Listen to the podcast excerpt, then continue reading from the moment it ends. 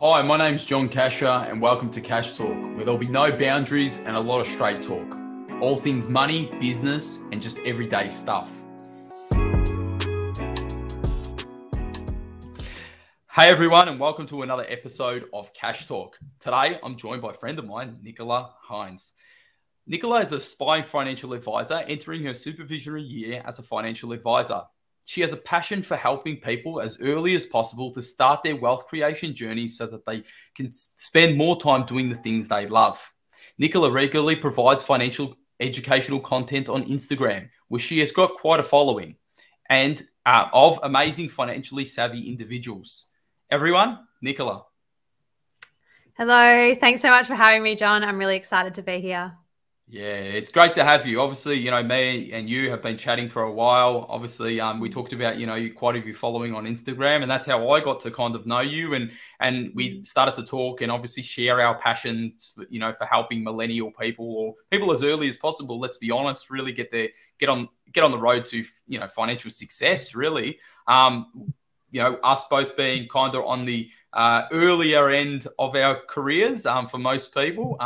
You know, for us, it's a matter of teaching or educating people as much as possible to get on the journey with us. So, you know, I really enjoy your content. And for people that aren't on Instagram, she has quite a following and it's a really, really good educational content. So if you're not on there, jump on there.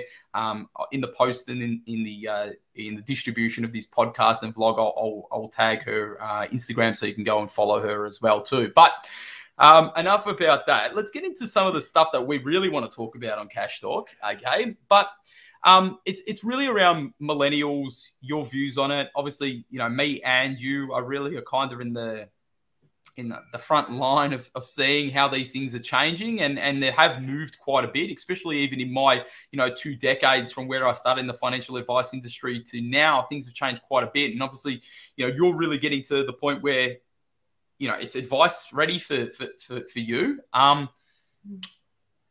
Let's talk around your journey. Let's talk around getting into it. It's obviously changed for you, but, you know, where did you start? How did you get into financial advice? Yeah, just speak to me about that. Yeah, sure. So I guess financial advice, I never really knew that it existed when I was, I guess, in high school. I finished school kind of classic scenario. I had no idea what I wanted to do. I always really enjoyed sort of math, science subjects. So I loved working with numbers. So leaving school, sort of like go and do engineering or go and do this maths degree, which I wasn't really interested in pursuing because I really wanted to have, I guess, like a people-oriented job where I was helping people. And so I actually started studying nutrition, which is kind of, I guess, another passion of mine.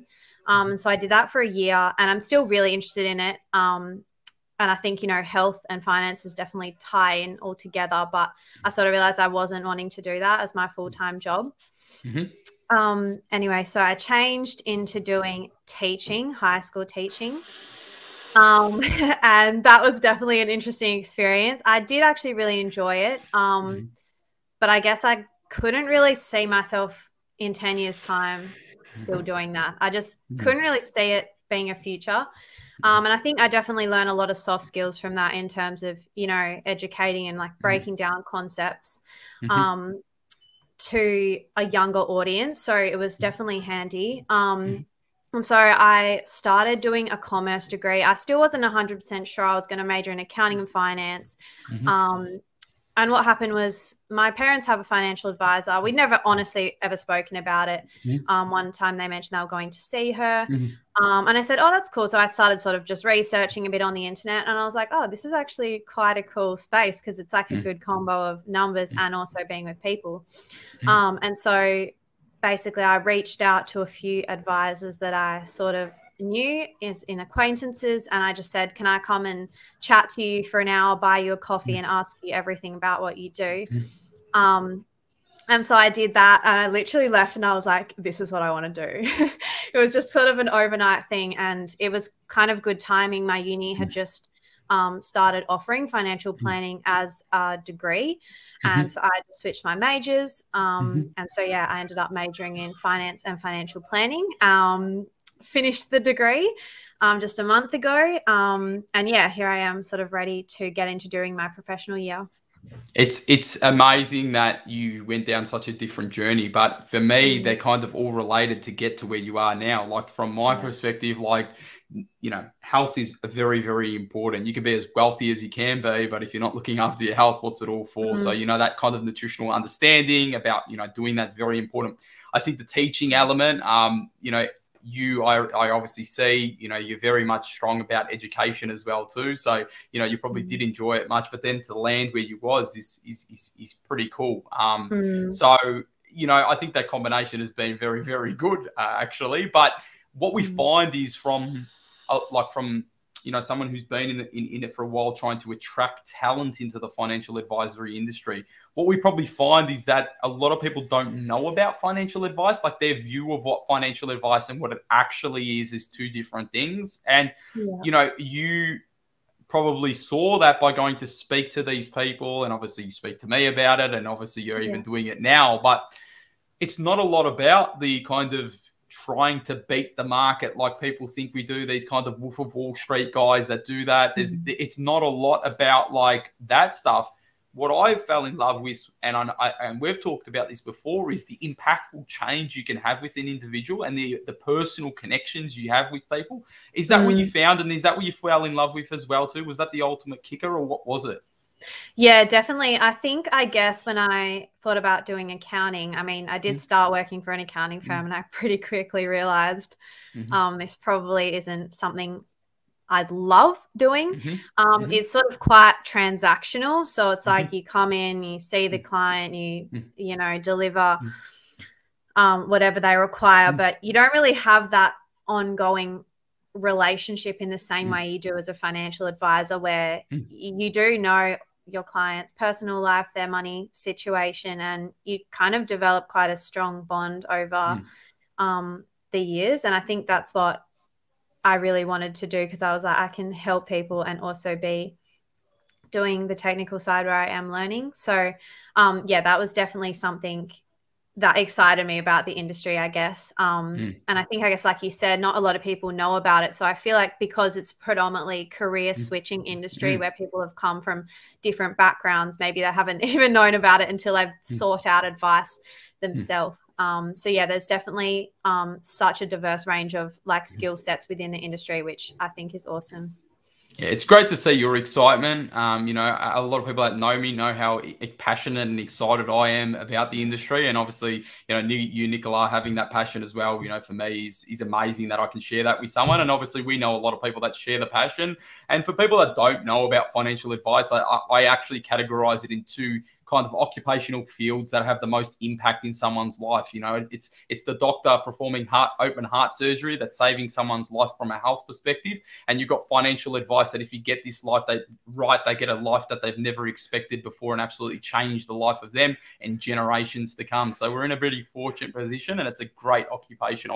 I jump out of bed for it. I love it. And good to see you do the same. Now, talking about obviously off your journey and my journey and obviously how much we love it, let's get into some of the stuff that we work with in regards to millennials and what we see. And one of the ones that I want to speak about is some of the key struggles that you believe that millennials are faced with when it comes to their finances. In regards to, obviously, you know, you're putting educational content out there and people are kind of responding, and they're kind of, what are you kind of feeling? And even in your network, what are you feeling from these millennials are the major struggles? Yeah, for sure. I think it is a bit hard on the content side of things, because obviously financial planning, sorry, is quite big picture. You're looking at the overall person's holistic scenario, which is very specific to them. So online, it's sort of hard to, like, I'm sharing little snippets of content, but I know that I'll never really be able to impact in the same way an advisor will. So I'm sort of more focusing on the education side of things, like raising awareness about investing, cash flow, and, you know, how to, I guess, build those habits early on. I think some of the key struggles that millennials face, probably the first one is that we do have a lot of information out there. So it's like, people want to get started, but they're almost paralyzed by the amount of information out there. And then they've got this coming from their parents and this coming from their friends. And there's so much information on the internet. It's like you can pretty much find information to support any belief that you have. So it's sort of hard to kind of make those decisions. Do you find that that information, and where I was going at with those messages as well too, is that social platforms, and even for me, my following as well too, has become like this like source of financial information, which isn't actually a source of information properly. Like today I was actually on a call with a potential client, okay? And she was totally unaware that the ASX 200, it took from 2008 to 2019 for it to reach the levels it was pre-GFC. Like she was totally unaware of it. She's like, her actual comment was, well, that's not what they tell me on Instagram. And I'm like, I had to literally bring up the chart. And this is what we're talking about this information. And this is what I was kind of alluding to with messages. I'm finding that I'm getting all of this messaging, and the struggle is actually this information, one, overload, and this also this a lot of misinformation as well. Yeah, 100%. And, that's the same thing. You have to be very straight up with like your DMs and things like that, because people will message me and like, what should I invest in this return? It's like, I can't give you investment advice because I don't know anything about you. You're a stranger on the internet, and I don't know any of your goals and objectives. I don't know what you're trying to achieve. I don't know what your risk tolerance is. I don't know any of these things, and I just have to reply and say, sorry, like I can't. It's so that old, I've just got a quick question. Yeah. If I did this and our brains, people that are viewing and listening, like that simple question has so many ramifications or implications that could possibly happen.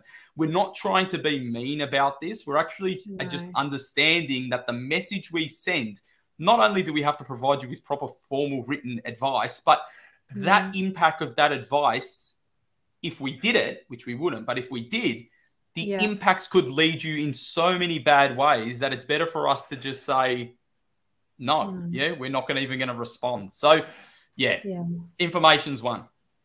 Yep, there's no quick questions in financial advice. It's always a, long conversation. So, I think that was kind of a learning curve when I first started my account.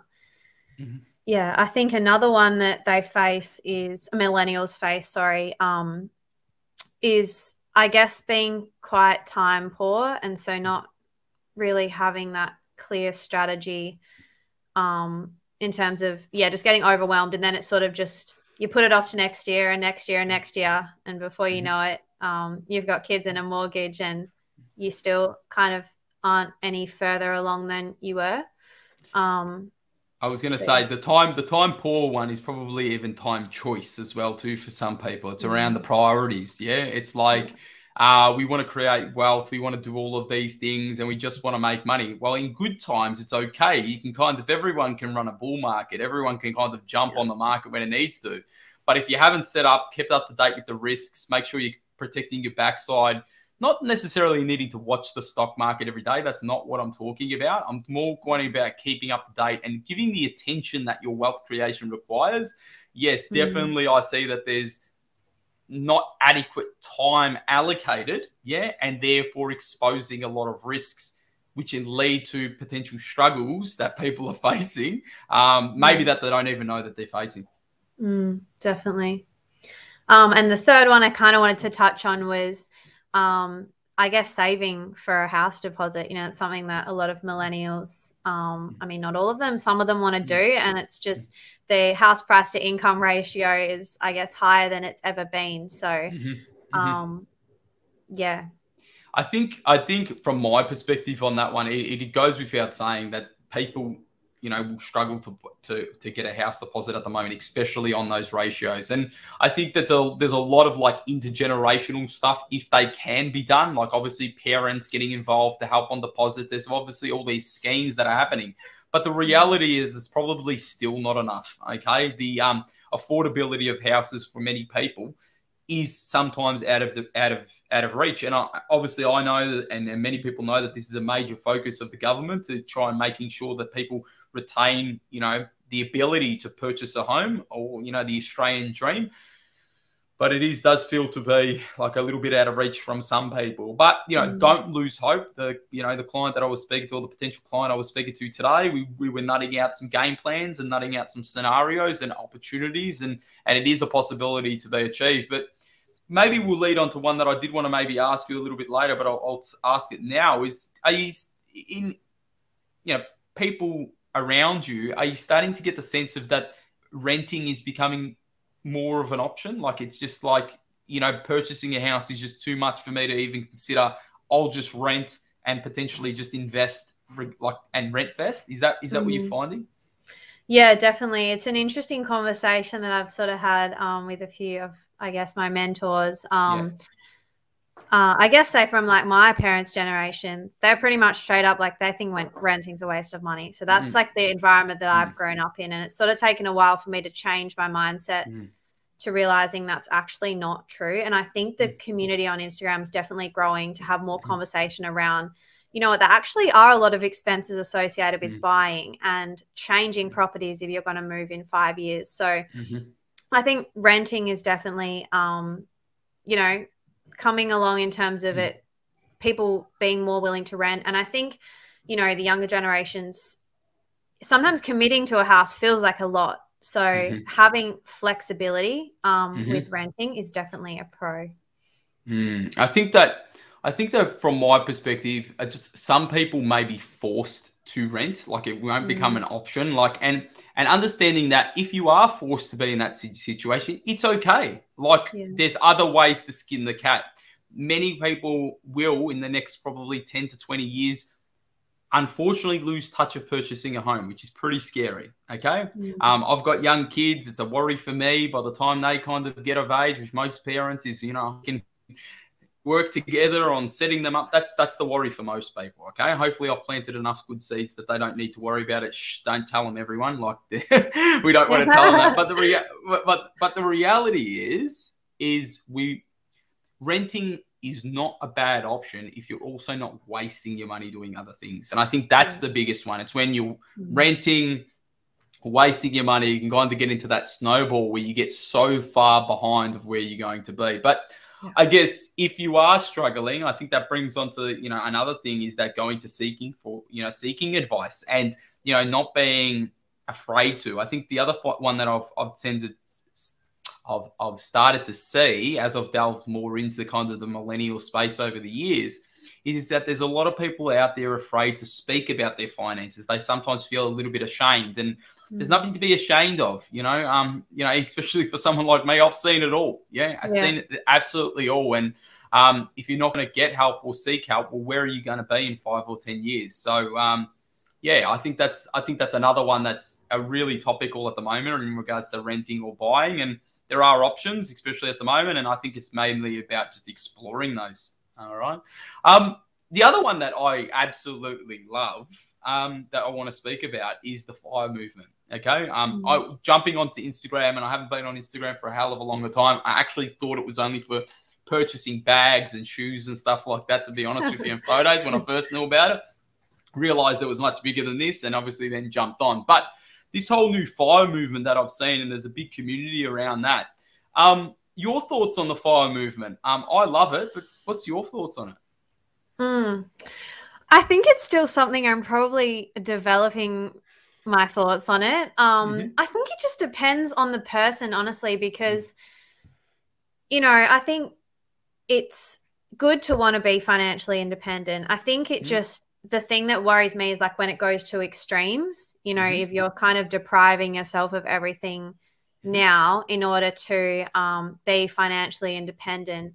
It sounds great in theory because it's like, I'll never have to work again. But at the end of the day, quitting your job, even if you hate it, it's like, it's not going to solve all your problems. You're still like, it's sort of like once you stop working, yes, you have more time, but what's your purpose in life? It's like, what are you going to get up and do every day? So I think that it definitely, I think it's specific to the person. For example, for me, like, I love my job. You're probably the same. So it's like, I don't really feel a huge rush to get to FIRE because, you know, I want to have a balance of setting up myself for a financial future, but also enjoying the now because, you know, we earn money. It's like, we also deserve to enjoy it. So, yeah, I think it just really depends on your goals. You know, if you want to become financially independent, so then you can go and pursue this other hobby without having to rely on it as an income source, then why not? That's awesome. Well, maybe it should be that. Maybe it should be the choice too. So when we're working with FIRE aspiring people, it's unlocking the mindset, exactly like you said, to not deprive yourself, but being in a position to have the choice to retire early. And so this ability to have the choice too is exactly what you said before. You love what you do. I love what I do. Like, for me to be able to just say, hey, that's it. I'm calling it in. I'm retiring and I'm done.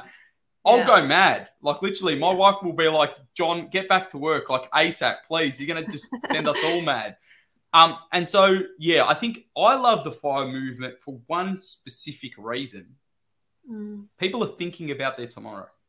And I must admit that before the FIRE movement, I thought a lot of people were just YOLO. Yeah. It was this whole YOLO movement that I'm starting to see, this FIRE movement. And hopefully there's something in between. I think that I would rather have personally people thinking about retirement, because the biggest issue that I've got as a whole in society is that most people are living for today and not for tomorrow. And the scariest thing is that most people are going to rely on what they've got in superannuation from their employer contributions. Honestly, some people won't admit it, but they're waiting for the inheritance from the next generation, like from the generation above them. And it's that is very sad for that to be the case, because I can tell you straight up, if you're just relying on employer contributions to make you through to retirement, you're probably not going to live a pretty good life in retirement. And also waiting on inheritances, well, bit of news, everyone. The medical system's pretty good. So people are living longer. And then when you want to retire, is the next generation living to 100 plus? And therefore, when are you going to get that inheritance? That sounds very morbid, but that's the reality.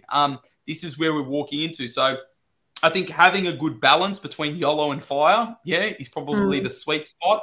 But yeah, I would rather people encourage a FIRE movement than not. Okay. And dial themselves back. I think as well, like, having that plan is so valuable, because then once you've got a guideline of how much I need to save if this is my goal, then you can actually spend money and relax about it. It's not like YOLO and then spending it and then being like, oh my God, I'm in all this debt. And it's like crippling. It's literally crippling. And I think, as well, I guess in Australia, like, they will continue to sort of move the age you can access your super up. So at the moment, it's 60 if you retire, 65 anyone can access. But that's, if you want to retire at 50, then you need a FIRE plan, because, maybe like you don't get the age pension till 67. So there's a lot of factors to consider. But I'm definitely all for people taking charge of their finances and making a plan. So I think that's something we can agree on. That's it. Now, I know that a financial advisor adds much value to a millennial, okay? It's actually, if you want to see all over my marketing, it's all around millennial. And for everyone listening, the main reason why I love that is because I know that I can add a lot of value to a millennial. They've got usually a lot of moving pieces in their life. They're potentially looking to have a family. And they're also in that kind of sweet spot that if I kind of work with their mindset and their behaviors right, I can really kind of leapfrog them to where they need to get to. Now, I'm going to just ask you, before obviously I talk too much, if everyone on my Cash Talk listeners know, where do you see the major value in engaging with a financial advisor as a millennial? Yeah, for sure. I think it's mainly around building good habits early on, because, it doesn't have to be all or nothing. It's not like you're going to go to a financial advisor and they're going to be like, look, we need to save everything. Everything's going in super. It's not like that. It's just like, if you build these small, consistent financial habits early on in your life is going to be so much easier down the track. And it doesn't, because of obviously the power of compounding, it's like the more you can put in sort of early on, just that small amount consistently, it actually really does add up. And I think we can't quite comprehend the power of compounding. Like, it's really hard to get your head around it. People think, oh yeah, your balance increases, but compounding is pretty powerful. So I think definitely changing your mindset is probably a key part, and adding that bit of accountability as well. Well, I was just going to say to everyone, Albert Einstein refers to compound interest as the eighth wonder of the world, okay? And I actually say to my young boy, I said, son, there's two magical things in this world. One is love, and the second one is compound interest, okay? My wife starts laughing. She's like, John, stop it with this kid. Let him have a childhood. But the reality is that it is a magical thing, compound interest. And if you get to understand it and gets to use it, it's an amazing thing. So yeah, I think having those habits and those behaviors early on is critical. I think the other one as well too is maybe a little bit of a misconception, and you might hear this as well too, is I get a lot of people that even DM me that want to have a meeting but don't really know if they're right to have a meeting, is like, hey, John, I don't have any money. Like, should I actually come see you? Now, I just want to put on the record, yeah, a good financial advisor is someone who helps you get from where you are to where you want to be, not where you are now and just cut your grass. Like, I think there's a misconception that you need to go see a financial advisor once you've made a bucket load of money.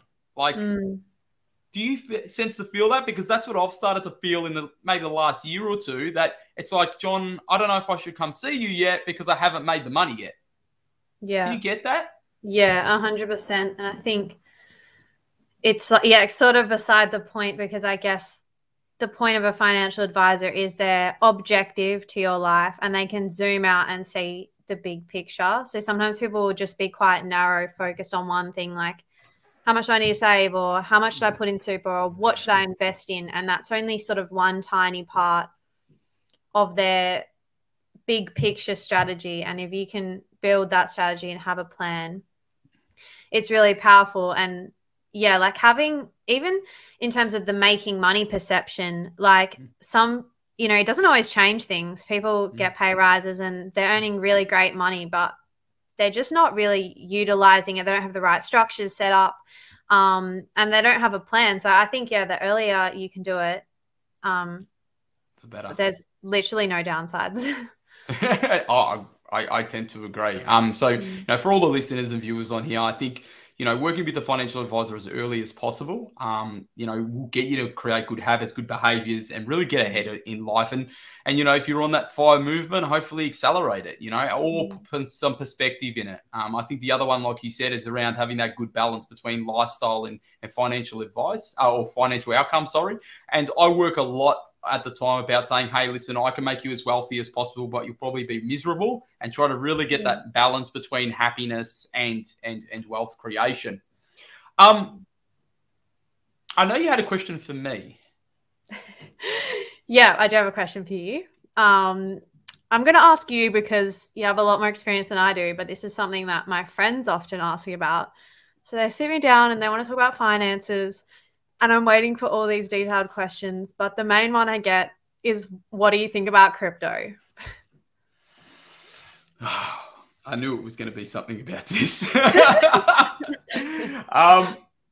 reality is that, like you, I get asked this all the time, and I'm probably talking on a daily, maybe twice a day. Like, literally, it's that regular. It's ridiculous. Yeah. First of all, from the get-go, I am going to tell you that as a financial advisor, we cannot give advice on cryptocurrency. Okay? Why? The reason why, it's not a financially regulated asset. So if you think about crypto, which may be the way that the financial services industry runs, or, you know, the financial banking sector runs, okay, that's all cool and well, but that's kind of speculation. Okay? So we don't know that that's going to be the case. Now, as we're recording this right now on the 9th of December, 2021, okay, yesterday, Josh Frydenberg comes out and says, hey, listen, we're going to start regulating this. We're going to start putting in measures where people have to have financial licenses to be able to provide advice on this. And Nicola, I don't know if you watched that yesterday, but literally that's where the space is today. Okay? Yeah. So the government knows this. There's a bit of a gap at the moment between the professionals who know about this stuff and the people that don't. And so these friends and these people that are asking, they're asking questions because they don't know the true source of information. And so the government's trying to fix this. And what they're trying to do is create regulation, parameters, frameworks in play, and then potentially put it in this regulated space where I may be able to provide advice on it. Now, let's just, and I don't like crystal balling everyone, so please, I'm just going to go out of my comfort zone for right now. But let's say we have a crystal ball and the government kind of regulates this, and all of a sudden, like Josh Frydenberg has said, is we now have an Australian cryptocurrency. We're no longer using $50 notes, $20 notes. We're not transacting like that. We're new in this new cryptocurrency. What does that look like? Because I think people need to understand my view on what that looks like. Okay. So my view on that is, like tobacco, like alcohol, the government will stamp it out unless they tax it. Okay. Yeah. The biggest issue why the government is getting in it, okay, is yes, to protect the consumer, but also to protect their revenue stream. Okay. Now, if you are naive enough to don't think that is the case, I can tell you right now, it is on their top priority list to ensure that that is regulated so that they tax it. Okay. Now, that will give good protection measures, but it will also regulate what's supposed to be deregulated. Okay. If it's deregulated, it will also be banned, because just so everyone knows, okay, you've got a $50 note, for example, of your Australian X dollars, we're going to call it. It's not real Australian dollars. It's your own version of it. That use of that money is actually illegal. Okay, you can't use that as legal tender to purchase stuff. Okay, the government would say that you're trying to go against the Australian system, and they would make it illegal. So with where the government is factually saying things are going to be, and let's crystal ball and fast forward a couple of years, and this has come in, yeah? Well, then what do I think of cryptocurrency? Well, cryptocurrency as a technology is really integrated with the world we are today. It's utilizing the system. The old checkbooks and stuff like that is gone. The government's got their way to digitalize currency and digitalize money. Yeah. They now know exactly where everything's going. They literally have a lens on every single transaction that's happening as we speak. We've gone from deregulation to complete regulation. Okay. We now have financial people with licenses being able to give advice, and we're now giving advice on I'm not even going to say the word, an asset or an item, yeah, that people speculate on. Now, as an asset class or as a item, at the moment, cryptocurrency does not derive an income. So the issue I have with it as we speak is that because it doesn't derive an income, it doesn't form the definition of an asset itself. So Nicola, obviously at uni, what I studied as well, yeah, an asset is based, or value is based on its future incomes. Yeah. If it doesn't have any future incomes, it's not classified as an asset. So my view on it at the moment is I'm still not sold, yeah, on it as a wealth creation tool to get where it needs to get to. Like as a speculative tool, as an asset that you can kind of move with. Yeah, there's a lot of money being made in trading the asset. But for me to go out and tell people, hey, listen, go and buy that, you're not going to hear that from me because it will constitute personal financial advice. Two, I've really kind of got to get it that I feel comfortable that it's in someone's best interest to be able to do that. And I'm yet to be convinced that it's in clients' best interest for them to do it from a general sense. Now, I must put a caveat on this, everyone. This is general advice. This is not personal advice. And actually, I can't even advise that if crypto is appropriate for you or not. We will wait and see where the government plays this out. I hope that answers your question.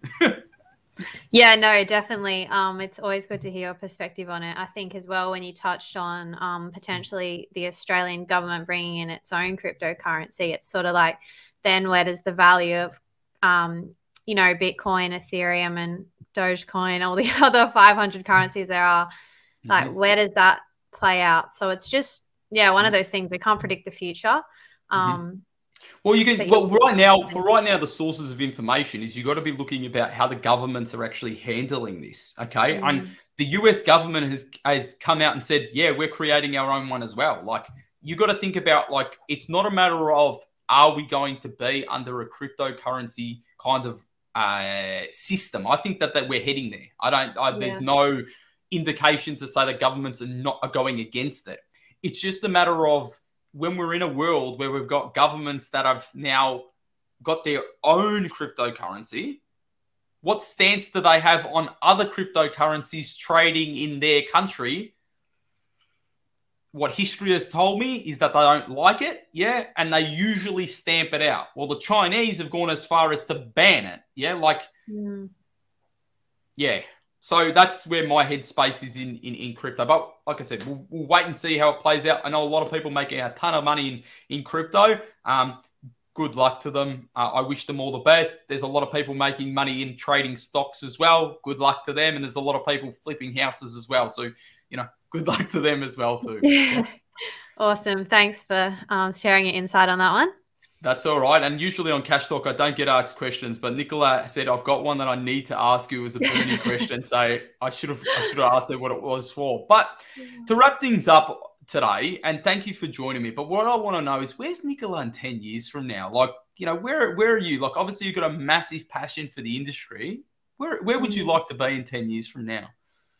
Yeah, I guess this is something that I've sort of, I think about fairly often in terms of there being, I guess, two main pathways I can take, in terms of one being the traditional financial advice route, which is where I definitely do want to go in terms of having clients, you know, probably working for someone else for a few years while I build up my knowledge. You know, maybe in the future I'll have my own business or a partnership with a couple of other advisors. And, you know, that's obviously key, what we've been speaking about, like having the personal relationship with clients, really impacting people's lives, seeing the tangible changes in front of you of how much of an impact you can make. But then I guess there's also the financial literacy space, because obviously advice isn't really scalable from a personal sense. There's only so many clients you can see one-on-one as one advisor. And so then I sort of think about, well, who else do I want to impact, and do I want to help your average people learn more about financial literacy and about money? And so I guess in the future, I want to keep on building my platform and perhaps release a bit more detailed educational material, rather than just being like Instagram posts and stuff like that, but something a bit more around like ebooks or courses where, you know, it's not going to be personal advice, of course, but it's going to be a way that people can learn about money, learn about their finances, and sort of even build up that pre-advice knowledge, so when they get to a point where they want advice, they're sort of ready for it. Yeah, and I think there's that kind of motion in there that I hear, that you're kind of feeling where the industry's gone, which is like more like a done for you program, where you know this really one is like, you can see Nicola's passion, which is mine as well too, around this whole kind of a little bit more than DIY. It's like in the middle, where it's like you're not by yourself, but if you can kind of have some guided educational financial literacy, most people in my industry would love it, because we know that most people's successes financially happen due to the behavioral side of things and the financial literacy of those individuals. So, you know, I'm sitting back and watching it from afar, Nicola, and, you know, I'm loving what you're doing, and hopefully from 10 years, we're seeing that all come to fruition. So thank you very much for joining us on Cash Talk, and for everyone, I will leave her details in the on all the platforms we share this on. And once again, thank you, Nicola, for jumping on. Awesome, thanks so much for having me, John, and thanks everyone for listening. I really enjoyed this episode. Done. Have a good one. Cheers.